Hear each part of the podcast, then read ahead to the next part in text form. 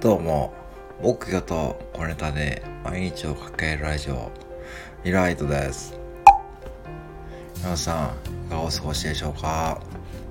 今日から新学期ですね。いよいよ新学期、新学期迎えた皆様、おめでとうございます。なんか今日、朝、ひよこさんがなんかやらかしたそうですね。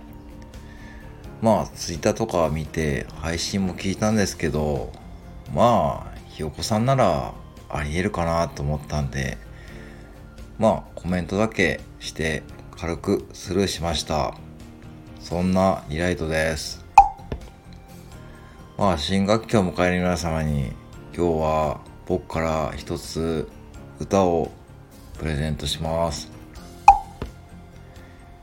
えいえいお、えいえいお、えいえいおー、えいえいおー。いつもこんな感じで、真夜中に配信を上げると、コンビニ副店長さんが、どうも引いちゃうらしいです。まあでもそんなことは構いなしに、これからもやってきますので、皆さんも新学期、気分を新たにやっていきましょう。以上、木魚と小ネタで毎日をかけるラジオ、イライトでした。